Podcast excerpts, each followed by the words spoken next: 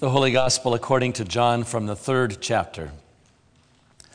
Now there was a Pharisee named Nicodemus, a leader of the Jewish people. He came to Jesus by night and said to him, Rabbi, we know that you are a teacher who has come from God, for no one can do these signs that you do apart from the presence of God. Jesus answered him, Very truly I tell you, no one can see the dominion of God without being born from above. Nicodemus said to Jesus, How can anyone be born after having grown old? Can anyone enter a second time into the mother's womb and be born?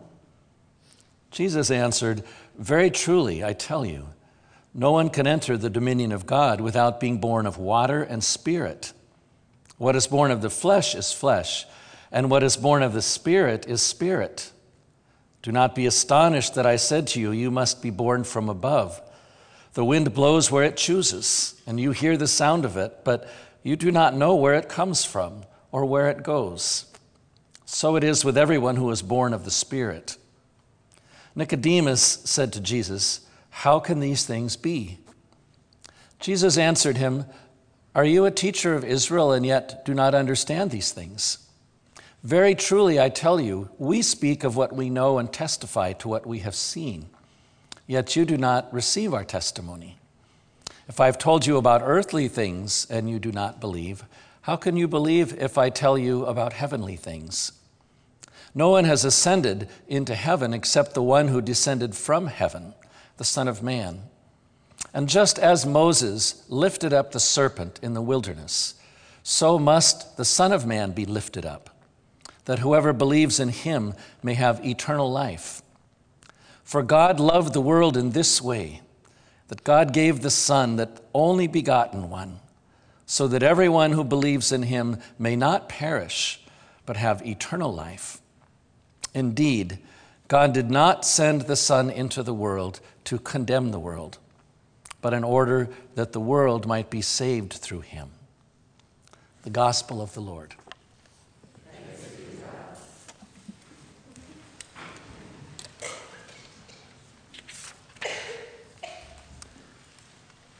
Last Monday, we sent out a message to the whole congregation about care for one another as we are mindful of the coronavirus. And then, of course, throughout the week, we saw many, many private and public organizations doing similar things and taking measures, especially in this part of the Pacific Northwest. In every case, it involved important and responsible steps for people who care for one another in community. But as we all know, there is still a great deal of anxiety in the world around us. Reading the daily news last week, I remembered something I heard two years ago at a symposium hosted by the Wang Center at Pacific Lutheran University. In one of the presentations, Dr. Alessandro Monsutti from the University of Geneva as an anthropologist, talked about what he called the anthropology of anxiety. And that, he says, is what comes into play in many times like this. He offered examples from his research, but what really stood out for me was a question that he posed in the midst of his presentation. In a very open minded way, Dr. Monsutti asked, What does our anxiety tell us about ourselves? It seems like the same kind of question we could ask after hearing that first reading today from Numbers. It would be hard to find a story that combined more elements of anxiety than this one about Jewish refugees wandering without knowing where they're going in the wilderness. Far from home, they were tired, they were afraid, they were acutely aware of their own vulnerability and feeling food insecurity along with everything else. And when things reached a tipping point, as we heard, they turned against Moses and they turned against God. Why have you brought us out here in Egypt, out of Egypt, to die in the wilderness? In light of Dr. Monsutti's question, that seems to be a good place to stop in the story and ask what does that kind of anxiety tell us about ourselves? I don't mean to oversimplify, but it seems clear in this case that anxiety tells us how quickly we can turn on one another and on God. That's actually why we added that last paragraph to our message that went out to the congregation early this week. In it, we said it is critical that we equip ourselves with facts and each take on the responsibility of dismantling the myths and the stigmas that have resulted in rampant ignorance and discrimination. COVID 19 does not recognize race, nationality, or ethnicity, we said. And that's important because as human beings, when we're anxious, we do often turn to harmful practices of accusing or blaming or fearing one another or blaming God for the harsh circumstances in our lives. For us, too, anxiety can turn us inward. It can cut us off from relationships that are so vital to our well being.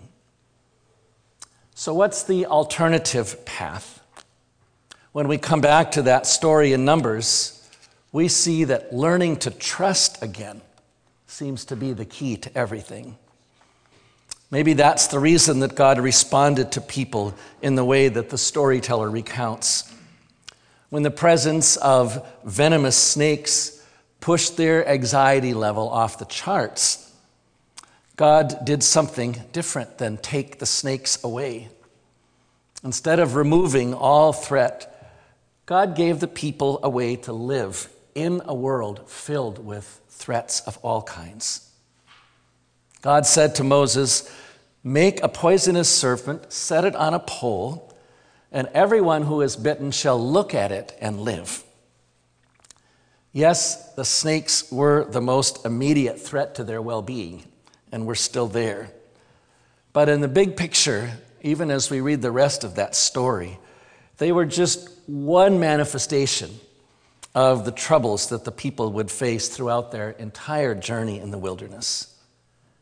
Taking the snakes away completely would have been a quick fix, but it would not have addressed the anthropology of anxiety that was deep within each one of those tired and weary refugees.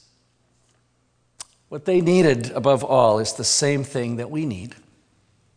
They needed to learn again to trust that God would be there for them in a frightening and a troubled world. And they needed to trust that God's power was stronger than every threat they would face, and that God's grace was sufficient for all that they would experience.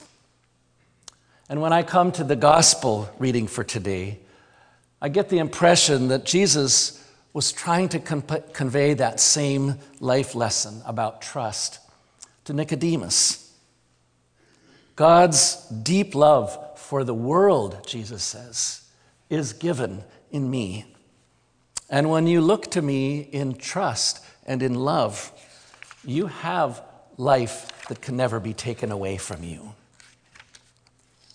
One of the sad realities, though, of our Christian story is that those words themselves of Jesus have often been heard and passed on in highly anxious ways. Jesus' message about belief in Him as a path to life have been wrapped in heavy anxiety about where we will spend that life after we die. So instead of offering universal comfort and assurance, Jesus' words in John 3:16 have very often been used as a religious sorting hat. Believe like we do, and you'll go to the good place when you die. Don't believe or don't believe correctly, and you'll go to the worst place you can imagine. At its core, it comes from an anxious image of God's very nature. In this image, God is essentially a judge who constantly is deciding who is in and who is out. Interpretations of John 3:16 that are based in anxiety such as that are also dependent on a particular way of defining belief.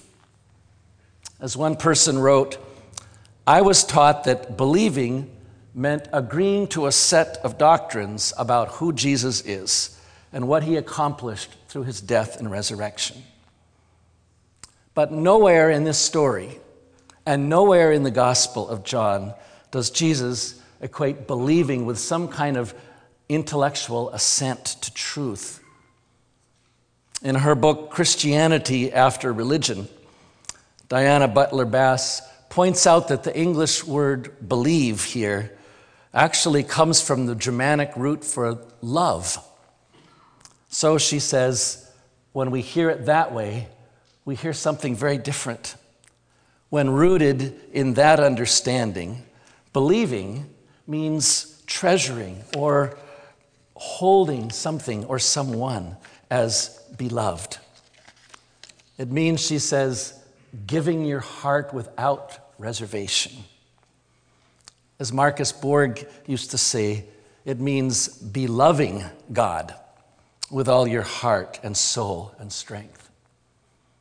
And what a difference that makes. It helps me to see that love is actually one of the most powerful forces that we can hold up when we are anxious because it keeps us from all of the different ways in which we are driven apart. If that's what anxiety does to us, love is really the force, I believe, throughout the scripture as we see and in our experience that draws us together in the most difficult times and draws us to a God who has the power that is strong enough to be present with us and grace that is sufficient for all that we face. Coming home to that truth has made me especially grateful today and in this past week for all of the love that is being poured out right now, especially in places where people are most vulnerable to the virus. And I'm thinking first of all of the healthcare workers who are doing their jobs even in this very hour with unselfish compassion and commitment. And I want to say a special thank you to all of you who are a part of this worshiping community today, uh, who are in that role, for all that you are doing.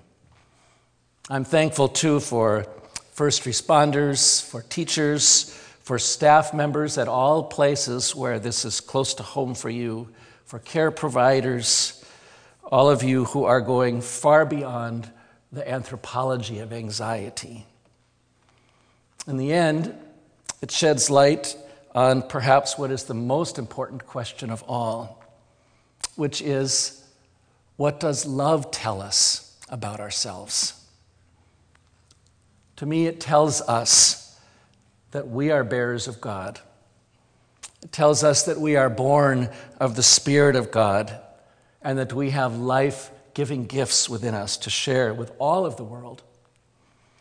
It tells us that we are here for each other in this dominion of God that begins now and continues into eternity.